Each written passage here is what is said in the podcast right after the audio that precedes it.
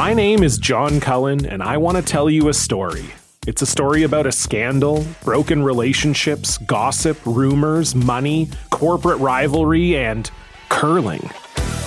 It's the story of Broomgate, how a single broom, yes, a broom, turned friends into foes and almost killed the 500 year old sport of curling. It was a year I'd like to forget. Broomgate, available now. You're listening to a Frequency Podcast Network production in association with City News. Years ago now, not yet President Donald Trump said something that was intended as a joke, but has since become prophecy. Where I could stand in the middle of Fifth Avenue and shoot somebody and I wouldn't lose any voters, okay? It's like incredible. During Trump's campaign, presidency, re election campaign, and everything that's come since, there have been frequent junctures at which people who watch American politics, or like us in Canada, have to live with the results, thought that surely this was a bridge too far, for the saner minds, at least, in the Republican Party. You know by now that nothing yet has been a bridge too far or a tipping point. So far, it's just Trump, and they will stand by their guy until either he goes away or democracy does. And that brings us to last week. Legal fallout following the FBI search of Donald Trump's Mar a Lago estate. The newly unsealed search warrant revealed the FBI was looking for documents connected to potential violations of statutes that make it illegal to destroy, conceal, or unlawfully remove government materials. In the days since the FBI searched Trump's Florida property, we have learned a lot, but also nowhere near enough. What was the FBI specifically looking for? What did they find? What did they take? What's the ultimate goal of this unprecedented investigation into an American president? And will this, an FBI and Department of Justice investigation, with connections to espionage and nuclear documents be enough to talk Trump's supporters and the Republican Party off the ledge? And if it's not, then would an indictment? What about an arrest or jail time? If none of those things are enough, what does that mean for America? For her neighbors up here? And for the rest of the world? I'm Jordan Heath Rawlings. This is The Big Story. Aaron Rupar is an independent journalist. He covers policy and U.S. politics. You can find his newsletter on Substack and subscribe. It is called Public Notice. Hello, Aaron. Hey, thanks for having me on. You're very welcome. Uh, Canadians need someone every so often to explain uh, what's going on in Trump world. I'll do my best. It's a very complicated situation right now. Yeah, well, I wanted to talk about that first of all, because it's been a week or more now of information kind of coming out in dribs and drabs and various documents. So, for Canadians who know that Trump's home was raided by the FBI and maybe not much more seems certain, can you tell me what we know for sure about that raid at Mar a Lago now? Yeah, what we know for sure is that the FBI got a warrant to go in there because of allegations that a judge found credible about Trump mishandling classified documents, including documents pertaining to nuclear weapons. And, you know, at this point, we don't know specifics beyond that because in the search warrant, uh, any sort of classified information was scrubbed from that. So it's all kind of general descriptions the document that would shed a lot of light in terms of what the investigation is and kind of the broader context of the FBI's concerns is the search warrant affidavit, which remains sealed at this point, although there is a hearing on Thursday afternoon where it's possible that a judge could move at that point to unseal it. So, you know, a lot of the smart legal people that I read and talk to have been saying that they don't expect the affidavit to be released publicly as long as the investigation is active because releasing it could tip off Trump and Trump world figures. You know, it could give them a lot of information about the specifics of the investigation. uh, allow them to sort of plan ahead. Um, it's just not something that typically happens while an investigation is ongoing, like this one is. So, you know, I don't know if we will see that anytime soon, but, you know, sadly, until we do, um, people are kind of guessing as to what exactly is going on here. Although we do know from media reports over the past year or so that Trump, when he left the White House, was extremely sloppy with handling classified documents, basically took them in a big box to Mar-a-Lago. And, you know, the archives was trying to, the National Archives was trying to recover some of these documents from him and ended up being kind of a protracted process. Uh, and apparently, not all of those documents were returned as uh, required to the National Archives. So that's what we know right now. Um, because there is a lot of gaps in our knowledge, it's a very easy situation for Trump's lawyers who are on TV constantly to demagogue and to sort of frame as this overreach. Right. You know, Republicans have been really harping on the fact that no president or no former president has been targeted for a search of this sort before, uh, which they describe as a raid uh, to make it sound, you know, uh, particularly dramatic. Um, but there's kind of a dearth of facts, and so that leads to a lot of speculation, to a lot of hot takes. Mm-hmm. But it's mm-hmm. you know it's it's a it's a touchy situation because again, given that we're talking about an active investigation here, it's it's obvious why the FBI and DOJ don't want to tip their hand and release a lot of information publicly. But as long as they have that posture, it's very easy for Trump world and for Republicans to kind of demonize them. And we have had a surge here of threats against law enforcement, in particular the FBI. Uh, last week, a field office uh, for the FBI in Cincinnati uh, was shot up with a nail gun uh, by a Trump supporter. A Pennsylvania man was arrested just a couple days ago for making threats online. And, you know, so we do have this, you know, kind of very heated um, situation here where, uh, you know, sort of the, the lunatic fringe of Trump supporters seem to be fed up at this point with the FBI and they view this search as a declaration of war, basically against the Trump movement.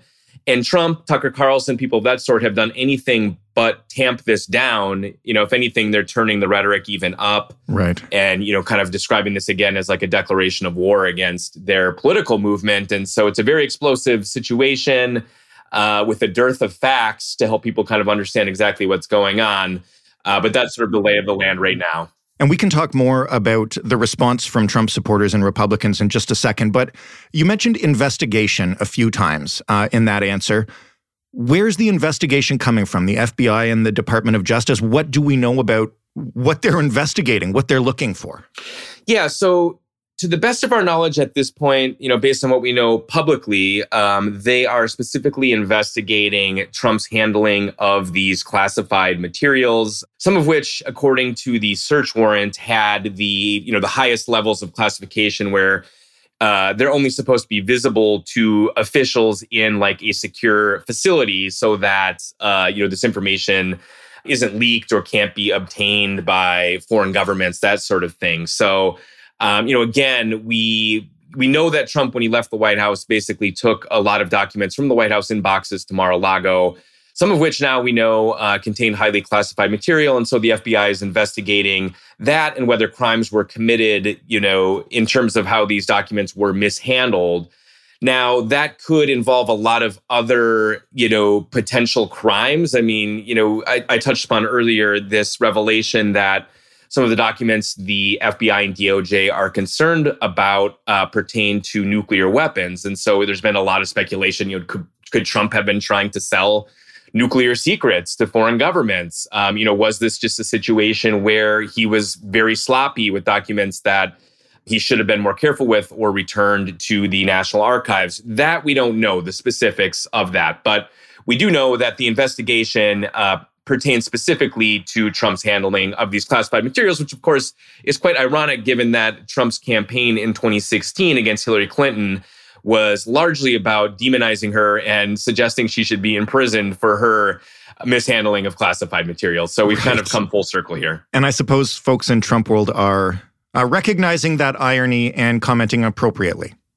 Well, you know, there's been a lot of painstaking distinctions uh, made by Trump supporters to try and explain why the situations are different. How do they try to explain it? Well, so the, the, the quick and dirty of it is that the argument that Trump supporters make is that because Hillary Clinton mishandled classified information that was on a computer server that potentially could have been hacked, that that was actually more reckless than what Trump did because he had these documents in his home essentially where obviously it'd be a little bit in theory more difficult to steal them or hack them uh, to pilfer them essentially now um, you know we don't know if that's true. I mean, there have been reports over the years of foreign governments trying to infiltrate Mar-a-Lago, you know, using memberships there to influence Trump administration officials. So, you know, I think that the argument that because they were at Mar-a-Lago, they're somehow more secure than on a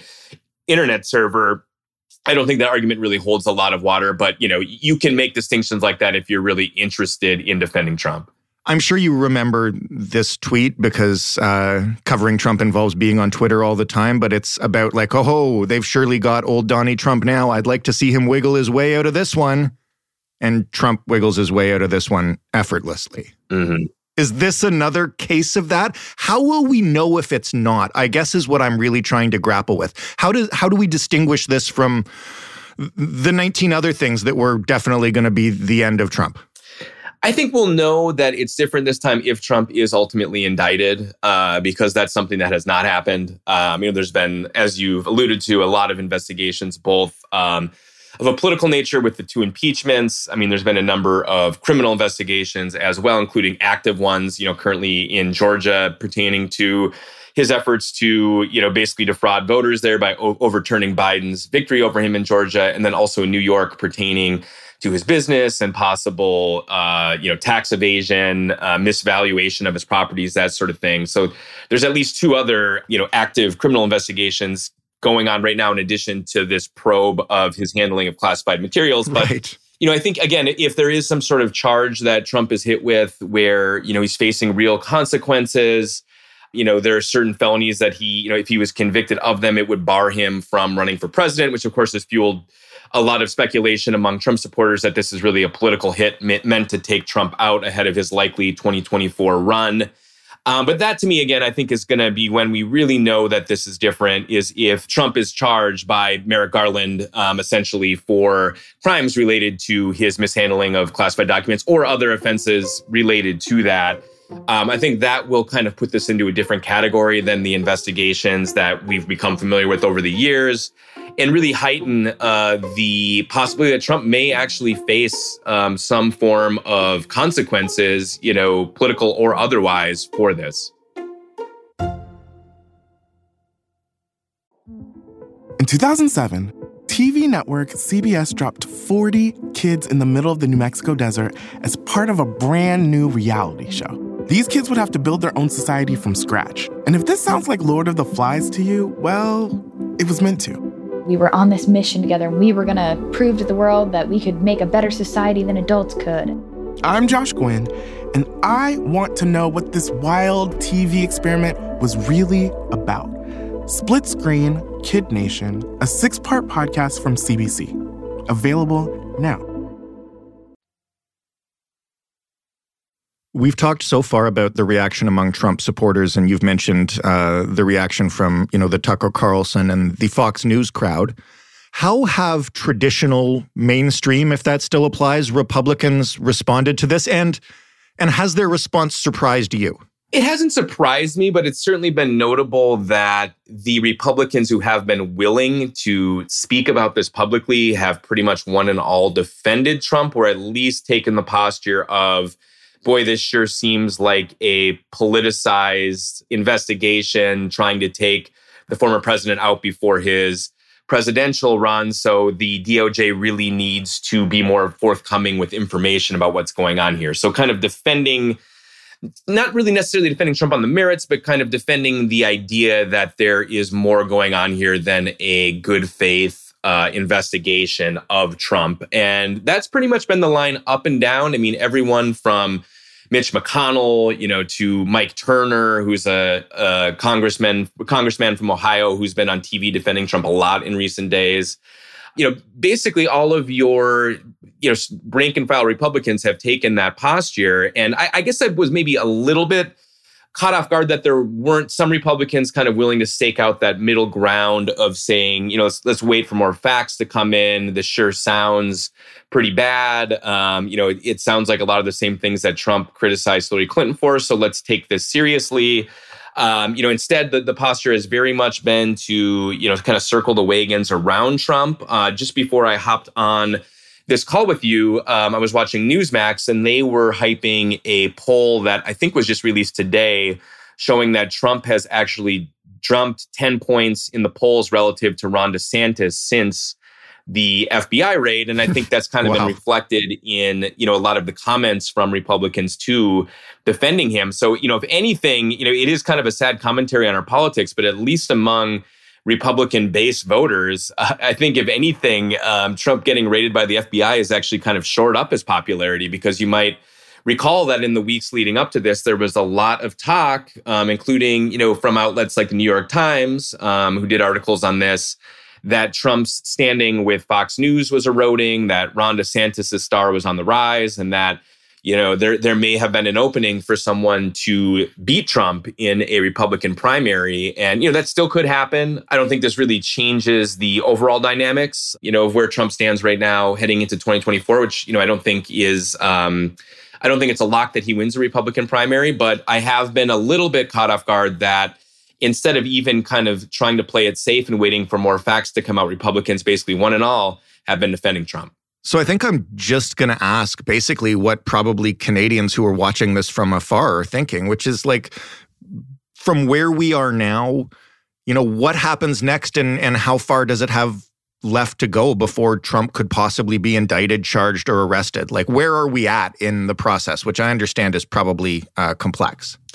Yeah, uh, we don't have a lot of visibility into that. And Merrick Garland's Department of Justice has been extraordinarily tight lipped. There haven't really been leaks at all to speak of in the way that there often were during the Trump years that kind of gave us some visibility into investigations that have a lot of public interest. Um, and there are a lot of different ways that in the United States that uh, charges can be brought against someone. Um, in this case, it would be possible for Merrick Garland, the Department of Justice, to directly charge Trump with criminal offenses. But of course, that brings us into territory that here in the United States we have never entered into. There has never been a former president charged with crimes before. I mean, the hmm. closest that we right. came was Richard Nixon, who was under investigation when he resigned the presidency. But then, of course, infamously, Nixon was pardoned by his successor and former vice president Gerald Ford uh, about a month or so after he resigned. And so this reality that we now live, live in of having a former president under apparently a very serious investigation because, you know, conducting a raid of this sort is not a small decision to make. And there was reporting yesterday that Merrick Garland apparently was weighing whether or not to go forward with the search for weeks before giving the final go ahead. So, you know, clearly it's at a pretty serious uh, stage, and that could reflect, you know, some of the documents that Trump may have had in his possession and concerns that if those got into the wrong hands, it could be a national security risk for the United States. So we don't really know, you know, if the urgency here has more to do with concerns again about the specifics the specifics of the documents or if Trump really does face kind of dire legal peril at this point. Um, so yes, I mean Merrick Garland could bring charges. Um, we don't know if or when that will happen because he's a responsible leader of the Justice Department who doesn't. Right. Let that sort of information leak publicly, and he, you know, has run a very tight ship there. So we don't know a lot about the timeline or about the you know severity of the legal peril that Trump faces, but it's clearly significant at this point, uh, which you know does lead people to believe that it's it's possible he could eventually face charges if and when that does happen, you know, you mentioned what we've seen from A, his supporters, and also the more, uh, I guess, the more radical of his supporters, the more dangerous ones, um, you know, confrontations with the FBI and death threats.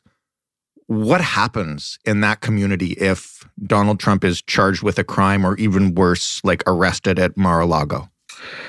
Yeah, it, it won't be good. Uh, that's that's for sure. Um, you know, clearly the right wing social media platforms that uh, Trump supporters tend to use, such as Gab and Truth Social, have been inundated with a lot of violent rhetoric over the past ten days uh, since this raid happened. There's already been, you know, as we briefly talked about earlier, uh, an attack on an FBI field office in Cincinnati. You know, there's been people arrested and charged with crimes. Um, so that you know, the rhetoric is really at you know an unprecedented level of of being heated right now, and so uh, it's hard to imagine that wouldn't translate to acts of violence. Uh, I know the FBI headquarters in D.C. has taken extra security precautions. They have a you know a, a um, you know a fence installed around the the building to kind of limit access to it to keep people away. Um, and so that you know again, it, it's kind of an unprecedented moment in our politics where you know, a former president and presidential contender, you know, his movement almost has some of the characteristics of like an insurgency at this point. And it's hard to predict where that will go. Um, but, you know, I thought it was very notable last night that Tucker Carlson, after a week uh, of being off the air, which I think was just kind of a regularly scheduled vacation, uh, returned to the airwaves last night. And as you know, I kind of touched upon earlier, he cranked it right back up to 11 in terms of you know characterizing this search of Mar-a-Lago as an attack on the rule of law, and you know mentioning how bad things could get if Trump is charged. Uh, we've heard similar things from Trump's lawyers, um, you know, which is you know almost kind of making not necessarily threats, but kind of you know being sure to mention how bad things could get, you know, if Trump is charged with crimes, as if that might deter the DOJ from going forward with them. So, right. you know, it's just in the nature of things that it's hard to predict predict specifics. But you know, I think we've already seen you know some of how this has played out with the violent threats and the acts of violence, and it's certainly hard to imagine that if things escalated further with actual charges against Trump, that there wouldn't be more of that. Last question is just what will you be watching for if if you could find out you know one thing and and figure it out that would unlock something uh, to you what would it be I'm very curious to read the affidavit, you know, which we talked about a little bit earlier, because again, that will give the public the uh, information that we really need in terms of what exactly is going on here. Uh, you know, what is the the scope of the concerns that the DOJ has?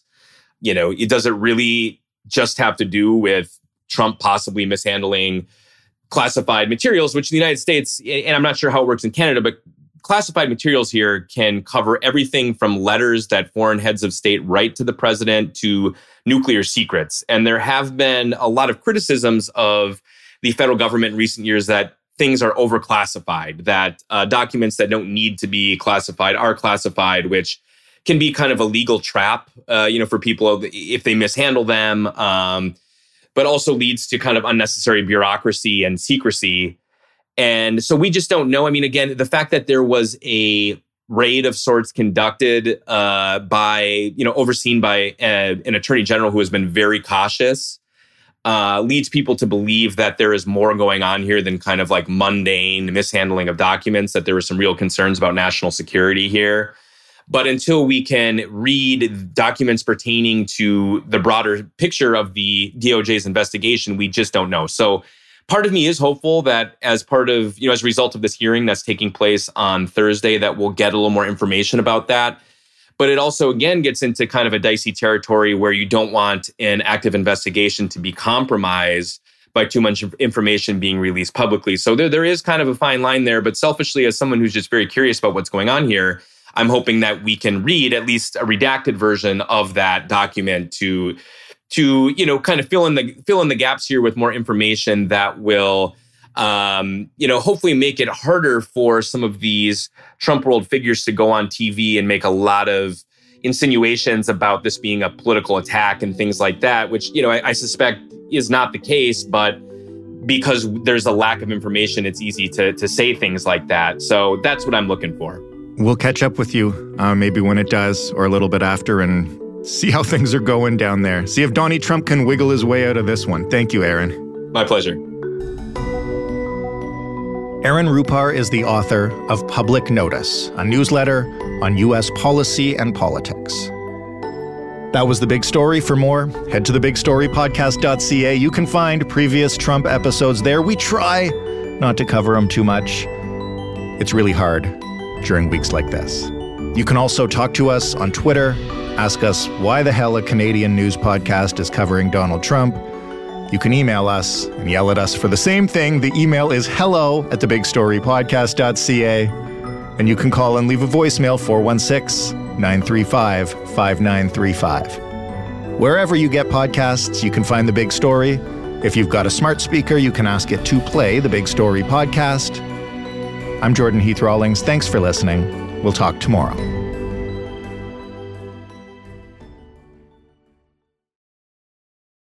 I'm Laura Palmer, host of Island Crime. Season 6, Sweethearts, is the story of three teenage girls who were all murdered in Victoria, Canada, within about 12 months. So she was scared. Something out there scared her. You've just created the playground where predators can really thrive. She was a 16 year old girl. She was a sweetheart. Listen to Sweethearts at frequencypodcastnetwork.com or wherever you get podcasts. Find your frequency.